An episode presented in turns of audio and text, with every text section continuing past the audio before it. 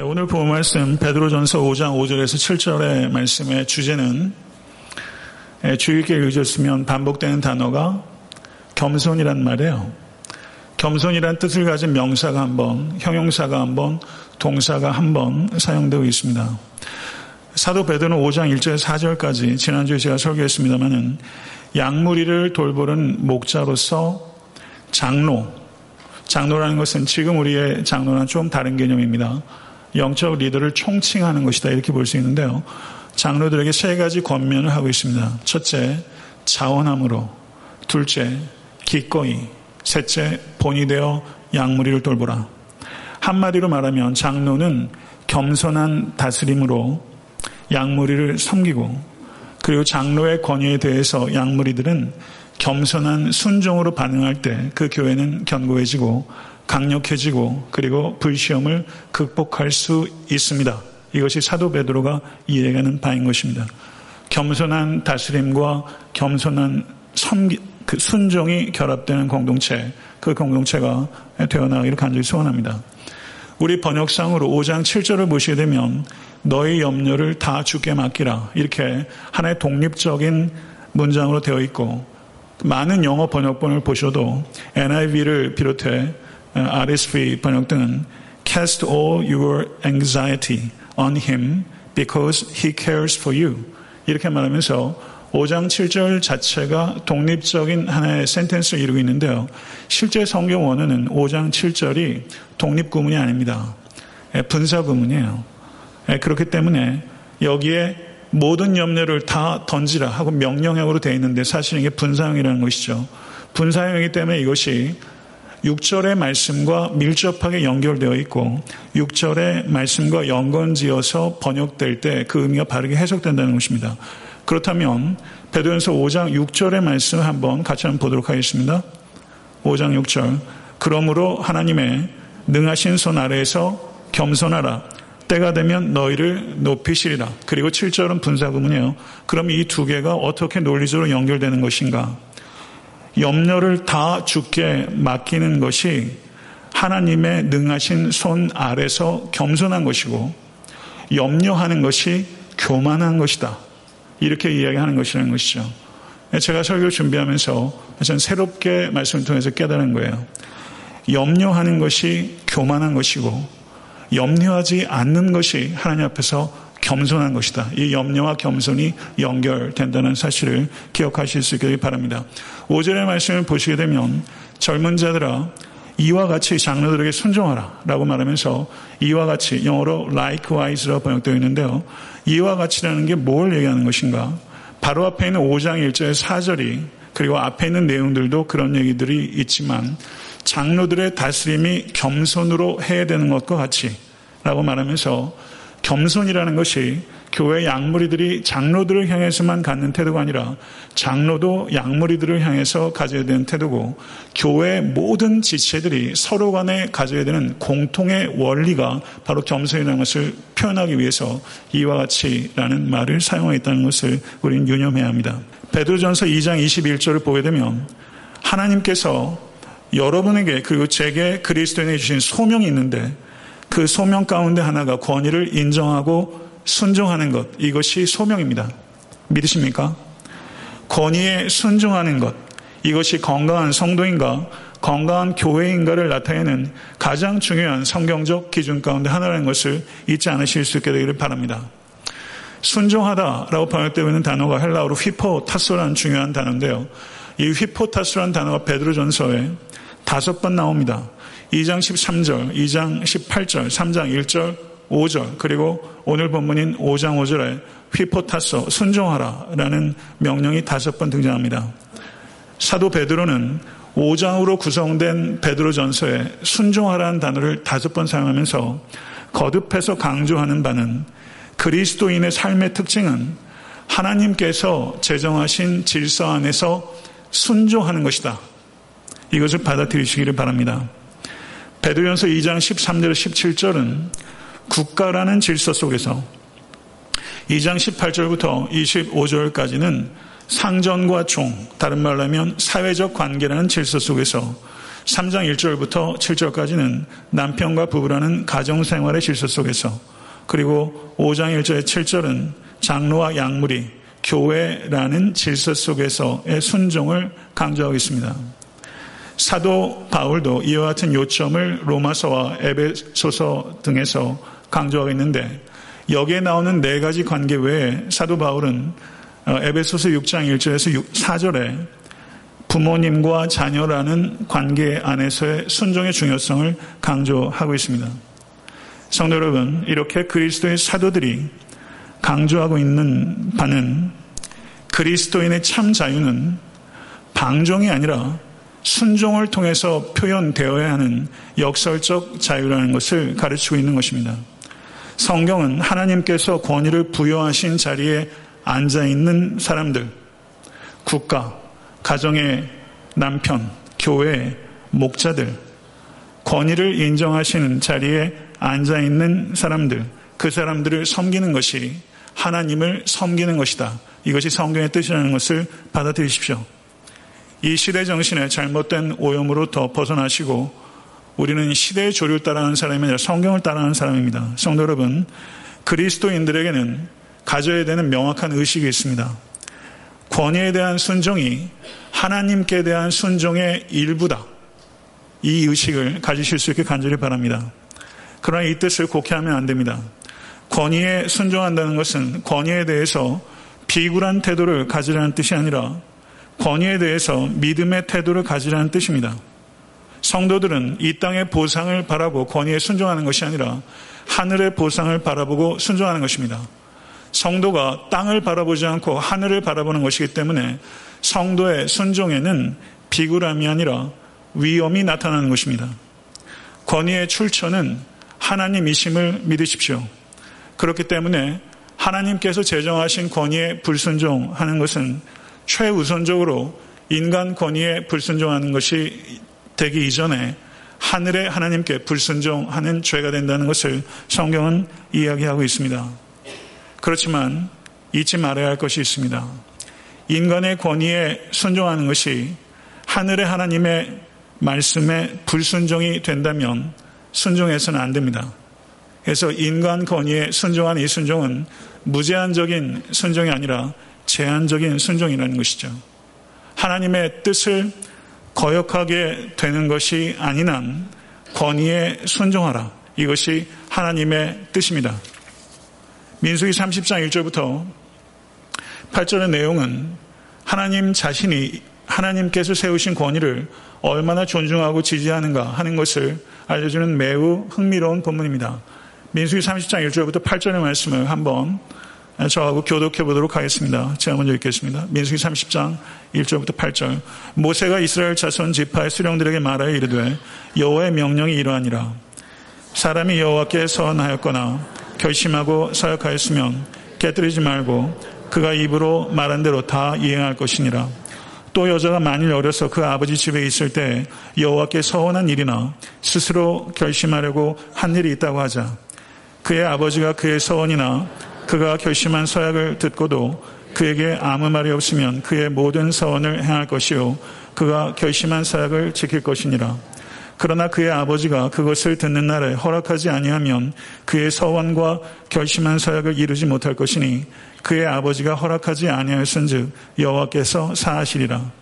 또 혹시 남편을 맞을 때 서원이나 결심한 서약을 경솔하게 그의 입술로 말하였으면 그의 남편이 그것을 듣고 그 듣는 날에 그에게 아무 말이 없으면 그 서원을 이행할 것이요 그가 결심한 서약을 지킬 것이니라. 그러나 그의 남편이 그것을 듣는 날에 허락하지 아니하면 그 서원과 결심하려고 경솔하게 입술로 말한 서약은 무효가 될 것이니 여호와께서 그 여자를 사하시리라. 이 말씀을 보세요.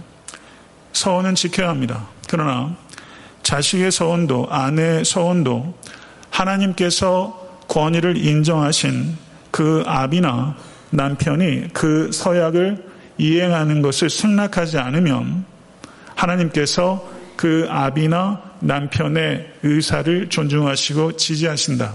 이 뜻이죠. 명확한 것이죠. 하나님께서 스스로 세우신 권위를 이렇게 인정하신다는 것을 우리는 깊이 생각해야 됩니다. 그렇다면 다시 우리가 저는 일반적인 순종의 관계에 대해서 말씀을 드렸고 여러분 영적 권위에 대해서 여러분 어떻게 반응해 오시면서 지금까지 신앙생활 해오셨습니까? 목회자가 여러분 보시기에 그렇게 온전하던가요?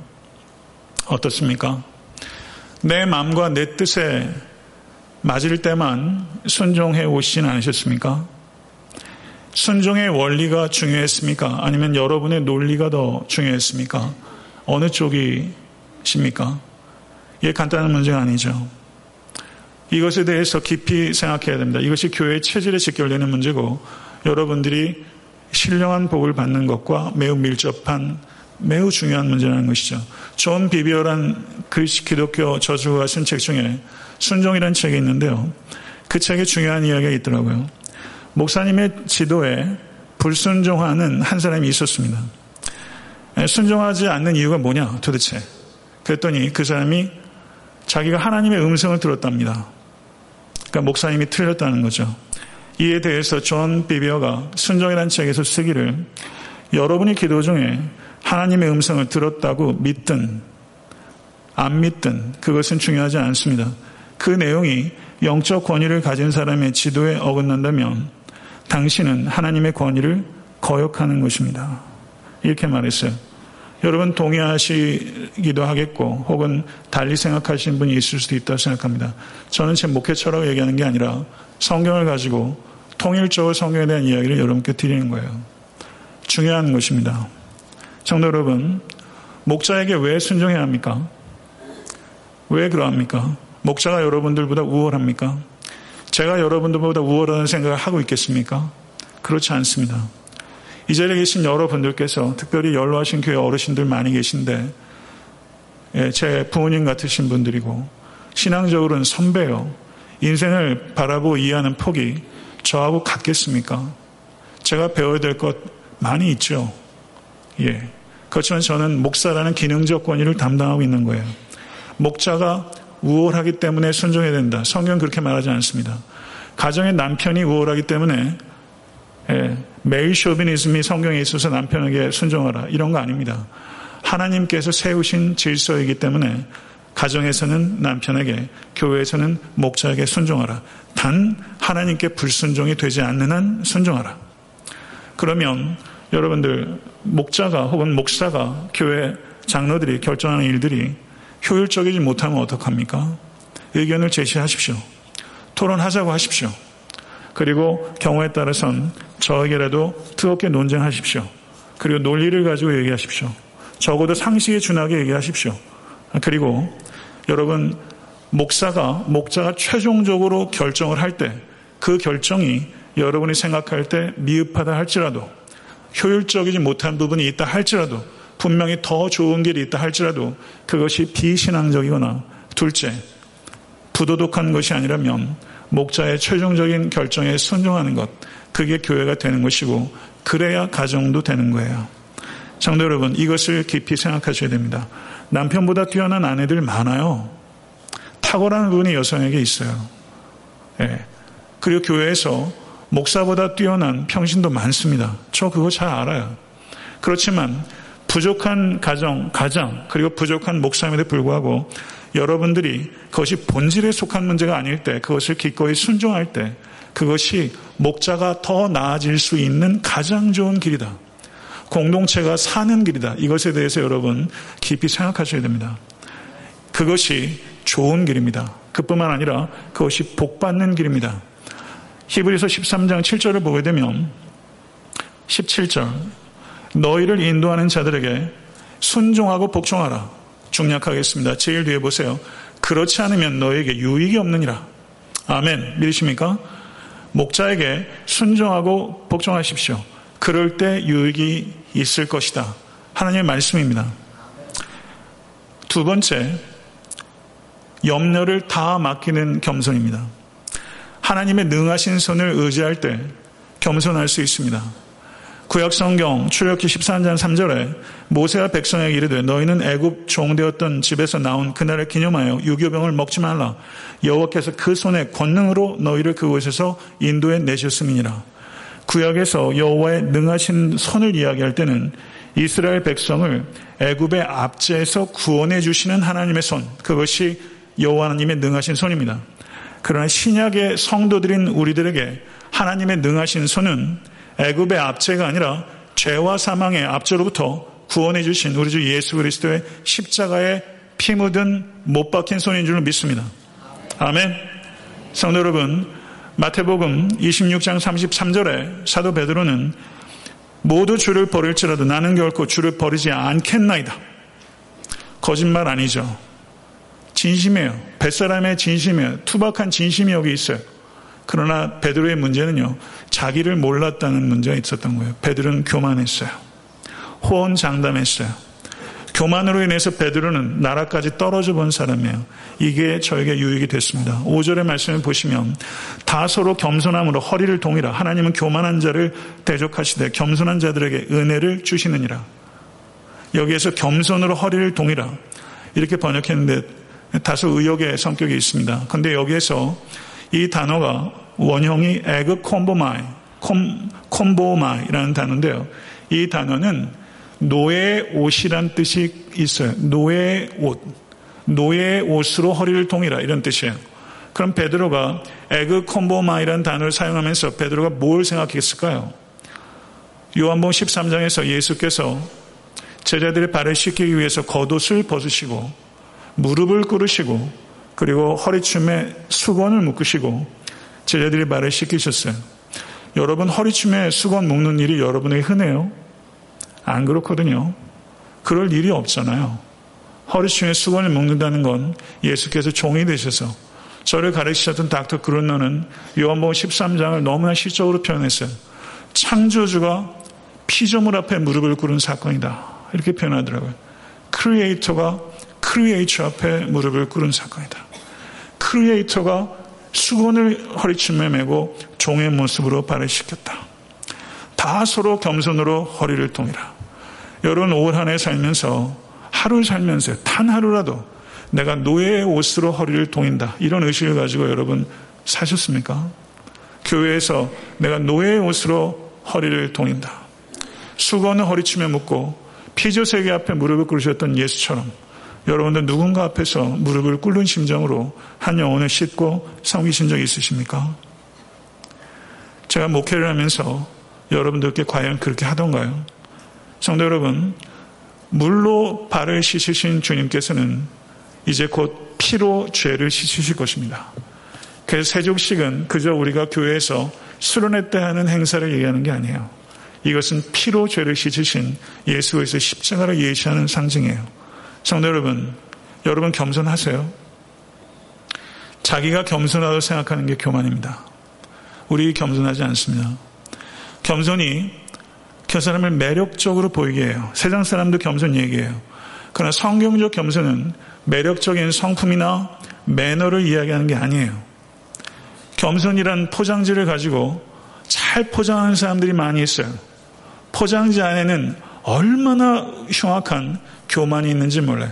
겸손으로 포장한 교만이 얼마나 무서운지 몰라요. 교양이로 겸손하는 것. 그럼 미천 금방 드러납니다. 겸손이 뭐예요? 예수 그리스도의 피로 씻김 받은 죄인이라는 의식이에요. 나는 예수 그리스도의 피로 씻김 받은 자다. 이 의식을 붙잡지 않으면 우리는 겸손해질 수 없습니다. 사랑하는 성도 여러분, 이 겸손이 표현이 어떻게 되는가? 겸신의, 겸손의 표현 방식이 염려를 다 죽게 맡기는 것으로. 염려를 다 죽게 맡기는 것이 겸손의 표현 양식이에요. 사랑하는 성도 여러분, 겸손을 왜 다 맡겨야 합니까? 다라는 표현이 거기 강조되어 있는데요. 첫 번째 이유는 겸손은 비신앙적이기 때문입니다. 염려하는 것을 여러분 심리적인 요소로 이해하는 사람들이 많이 있어요. 요즘 하도 심리학이 이야기가 너무 지나치게 많이 되면서 죄의 문제를 심리적 문제로 이야기하는 게 저는 매우 못마땅합니다. 이 염려는 감정적인 심리 상태 얘기하는 게 아니에요. 이거는 죄입니다. 염려하다는 성경 언어가 메림 나옵니다. 이 단어가 메르나오라는 동사와 누스라는 명사의 합성어예요. 메르나오라는 쪼개다란 뜻이고 누스는 정신, 마음을 뜻하는 거예요. 그러면 메린나오 염려하는 것은 무엇인가? 하나님을 향한 우리의 마음을 쪼개는 죄입니다. 하나님의 사랑과 우리를 돌보신 하나님의 능력을 믿지 않는 것 이게 죄가 아니면 도대체 뭐가 죄입니까? 사랑하는 성도 여러분, 믿음의 시작이 염려의 끝이요. 염려의 시작이 믿음의 끝입니다. 이것을 깊이 기억하시면서 염려를 다 죽게 맡기라 라는 말은 다른 말로 표현하면 긍정적으로 표현하면 모든 것을 죽게 의뢰하라 이 뜻입니다. 전적인 믿음을 가지라. 이것은 마치 시소와 같아서 믿으면서 염려할 수 없고 염려하면서 믿을 수 없습니다. 이것을 깊이 기억하시길 간절히 바랍니다. 염려를 다 맡겨야 되는 두 번째 이유, 비생산적이기 때문입니다. 너희 중에 누가 염려함으로 그 키를 한 자라도 더 할 수 있겠느냐? 여기서 키라고 번역되고 있는 성경 원어는 이 사람의 이 키, 하이트를 얘기하면서 또 다른 의미가 있는데 그것은 그 생명을 이야기하는 게 번역될 수 있어요. 그래서 우리 한글 개혁개정 번역엔 키라고 번역되고 있지만 우리말 번역이라 이런 데는 그 생명, 수명이라고 번역된다 있습니다. 그런데 영어 번역을 보게 되면 NIV 번역에 Can anyone of you by worrying add a single hour to your life 이렇게 번역하고 있어요. 여기서는 생명으로 번역하고 있는 거죠. 저는 수명이로 번역하는 게 더 의미에 통한다. 전 개인적으로 그런 입장입니다. 왜냐하면 키가 안 크는 게 우리에게 회롭진 않아요. 그렇죠. 염려하는 게 무익하다는 것은 강조하지만 염려하는 게 해롭다는 것을 키로 번역하면 강조할 수 없습니다. 그런데 염려하면 수명에 영향이 와요. 수명이 줄어들어요. 이거는 염려가 무익할 뿐만 아니라 유해하다는 것을 강조하는 거예요. 염려는 유해한 것입니다. 성도 여러분. 잠언 17장 22절을 보게 되면 마음의 즐거움은 양약이라도 성령의 심령의 근심은 뼈로 마르게 하느니라. 내일 일을 위하여 염려하지 말라. 내일 일은 내일 염려할 것이요. 이 말대로 정말 살아가고 계십니까? 공중의 새를 보라. 심지도 않고 거두지도 않고 창고에 모아 들이지도 아니하되 너희 천부께서 기르시나니 너희는 이것들보다 귀하지 아니하냐. 공중의 새와 들의 백합화. 예수님께서는 이렇게 생활 속에 있는 걸 통해서 영적인 지혜를 많이 얘기하시는데요. 왜 공중의 새와 들의 백합할까? 이런 생각을 해봤습니다. 새는 높이 나는 새는요. 위가 작고 창자도 짧습니다. 그리고 높이 나는 새는 그 뼈를 가볍게 해야 높이 날 수 있습니다. 만약에 작은 새가 돼지의 위와 황소의 창자 뼈를 가지고 있다. 높이 날 수 없습니다. 들의 꽃들을 한번 생각해 보십시오. 계절이 바뀌면 그 잎과 꽃을 떨굽니다. 꽃이 흐드러지게 만개하는 예, 아름다움도 있지만 꽃이 때에 따라 낙화하는 아름다움도 있어요.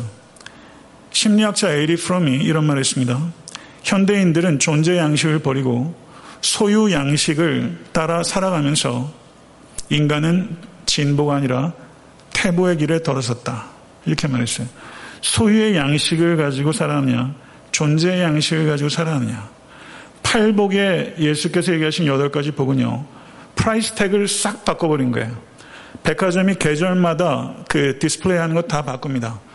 그러면 그때 들어가서 name, 그 price tag을 다 붙이죠. 예수님께서 이 세상의 가격표를 싹 바꾸셨어요. 그게 팔복이에요. 가치가 달라요. 예수님은 존재에 관심을 가지시고 팔복은 다 존재의 양식이에요. 존재의 양식을 버리고 소유의 양식을 따라 살아가면 퇴보할 수밖에 없습니다. 이건 세상의 세속의 심리학자도 하는 얘기예요. 사랑하는 성도 여러분, 새처럼 가볍게 들꽃처럼 자유롭게 살아가는 존재에 집중하는 성도가 되실 때 사랑하는 성도 여러분, 하나님께서 천부가 우리를 기르시고 우리를 돌보시는 줄을 믿습니다. 가볍게 자유롭게 살아가십시오. 여기서 모든 염려를 다 맡기라라고 번역했을 때 이 맡기다라는 동사가요. throw 던지다라는 뜻이에요. 염려를 던지라. 공을 한번 생각해 보세요. 염려 다 있으시죠?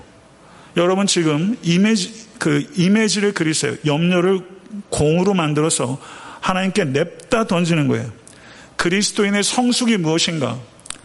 침체를 겪지 않는 게 그리스도인의 성숙이 아닙니다. 침체를 겪지 않는 성도 없습니다. 성숙한 그리스도인은 침체를 영적 침체를 겪지 않는 사람이다. 아니에요. 성숙한 그리스도인은 누구인가? 염려라는 공을 주님께 던지는 사람. 능숙하게 염려라는 공을 잽싸게 주님께 던지는 사람. 이 사람이 성숙한 사람이라는 것이죠. 성숙한 사람은 부분을 보는 사람이 아니라 전체를 보는 사람이에요. 미숙과 성숙의 차이는 부분을 보느냐, 전체를 보느냐 하는 차이예요. 부분을 보는 사람은 열심을 내다가 전국에는 길을 잃어버립니다. 열심을 내다가 길을 잃어버려요.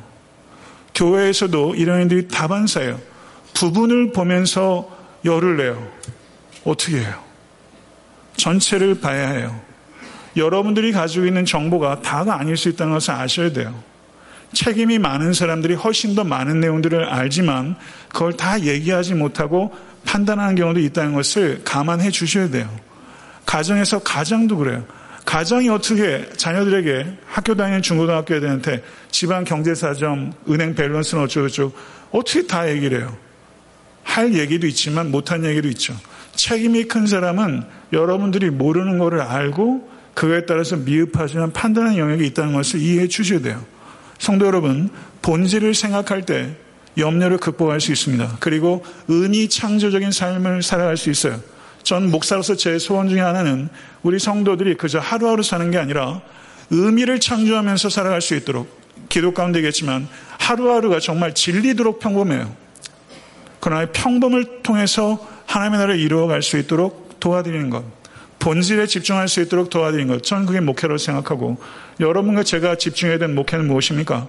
먼저 그 나라와 그 의를 구하는 것인 줄로 믿습니다. 말씀을 맺겠습니다. 18세기 영국에 탁월한 설교가 했던 윌리엄 그림쇼라는 사람이 있어요. 죽음의 침상에서 경청하십시오. 윌리엄 그림쇼가 이렇게 말했어요. 무익한 종은 이제 떠납니다. 마지막 죽음의 순간에. 무익한 종은 이제 떠납니다. 이렇게 세상을 떠날 수 있다면 이게 얼마나 축복일까? 이런 말을 자식들과 믿음의 성도들 앞에 무익한 종은 이제 떠납니다. 라고 말할 수 있기까지 저가 삶을 얼마나 엄정하게 이끌어 왔겠어요. 이 고백은요, 자기 비하가 아닙니다. 이것은 정확한 자기 이해예요. 여러분들이 가지고 있는 영성의 수준을 어떻게 알 수 있습니까? 여러분들의 무익함을 뼈저리게 느끼는가 하는 겸손이 바로 여러분의 영성의 수준이에요. 하나님 앞에서 겸손하십니까? 사람 앞에서 교만할 수 없습니다. 사람 앞에서 교만하다면 단언컨대 그 사람은 하나님 앞에서도 교만한 것입니다. 교만으로 고물되지 마시고 겸손한 보물되기. 겸손한 보물되기. 무익한 종은 이제 떠납니다. 여러분, 그것이 여러분의 삶의 지향점이 돼서 살아가신 겸손한 모든 권속될 수 있게 되기를 우주 예수에서 간절히 축원합니다. 기도하겠습니다.